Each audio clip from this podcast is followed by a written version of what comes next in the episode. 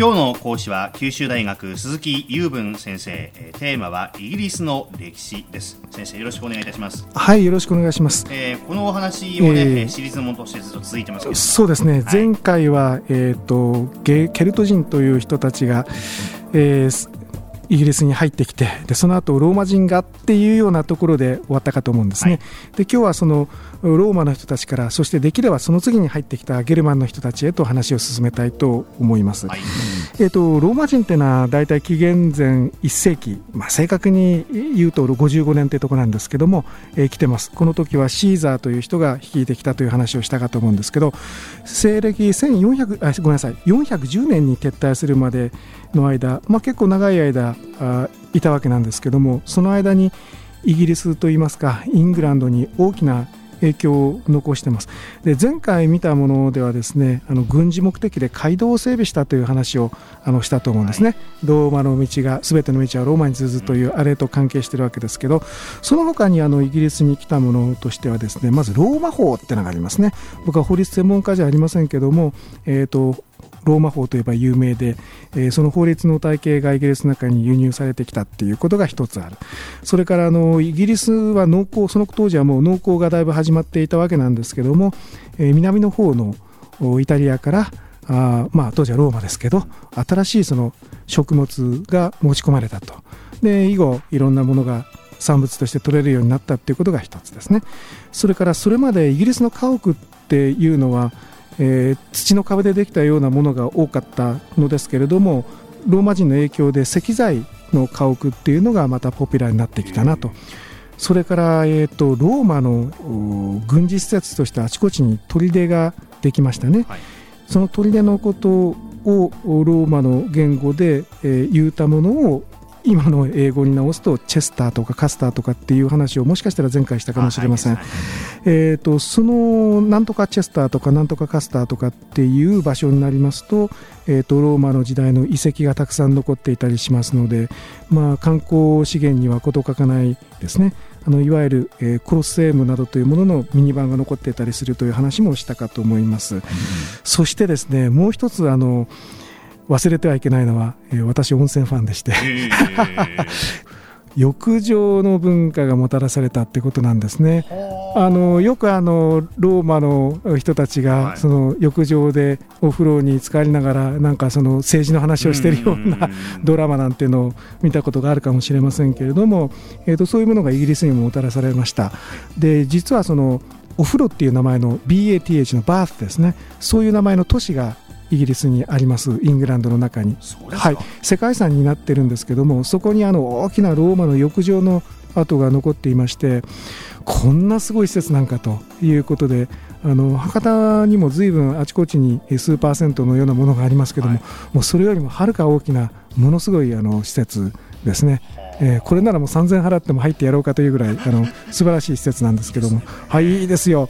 で今博物館になってるんですけれども、えー、そういったものがもたらされたっていうのがあの大きいですね。ただしですねイギリスはどこを掘ってもあの温泉が出るというわけじゃなくて、たまたまその、えーと、バースというところで出たのでそこに大きなものができたんですが周りにあちこちできたというわけではなかったんですね。ただあの、えーと、お湯を沸かして使うようなことはあのあちこちで砦にもですねお風呂の跡が残ってたりしますんで、うん、えー、やってたんだということは分かるんですけども。あとはもうイギリスの中はですねあの小さなハロゲートっていう町があるんですけどそういったところを中心にいくつかしかあのお湯が湧かないんですね。だからイギリス人の方あのみんな温泉好きかっていうとそうじゃないんですね。はい、日本に連れてくるとはっきり嫌だという人とあの逆に混浴で興奮する人とあの二手に あの分かれるようなんですね。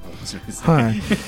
えそしてあのローマはあの本国の方が危なくなってきたんでイギリスに関わっている場合ではなくなって、まあ、410年に撤退することになりました。はい、はい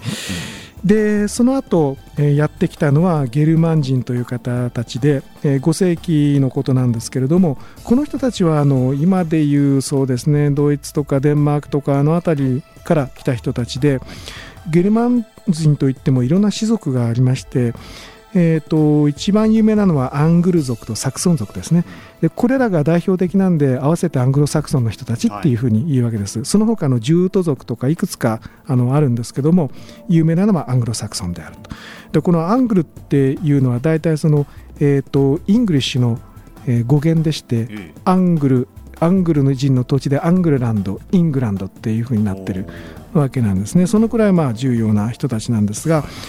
えーと、結局イギリスにいる人たちの血っていうのはこの、えーと、アングロサクソンの人たちとそして最終的にあの近代王朝を築く外からやってくるノルマン人たちとこれのミックスしたものが、まあ、現代のイギリス人の血を構成していると思って、まあ、いいかなと考えられるんですねですから重要な人たちがこの時代にやってきたわけです。で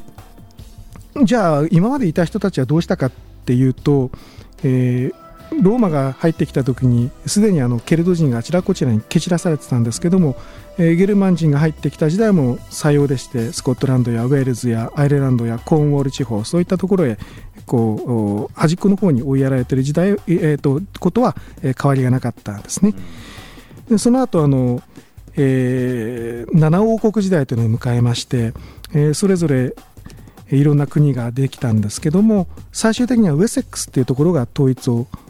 したんですね、でそのあたりの細かいことはまた、えー、と次回少しお話しできればいいなというふうに思っています。はい、はい。ではここまでまとめていただいてキーワードなんでしょうかね。そうですね。ここで一番覚えてほしいことは今のイギリス人っていうものを構成している大元の一つとして、えーとアングロサクソンというものがあってそれはこの時代に、えー、外からやってきた人たちなんだよということを覚えててほしいなというふうに思います。アングロサクソン。はいアングロサクソンですね、はい、ということでここまで九州大学鈴木雄文先生にお話を伺いました。ありがとうございました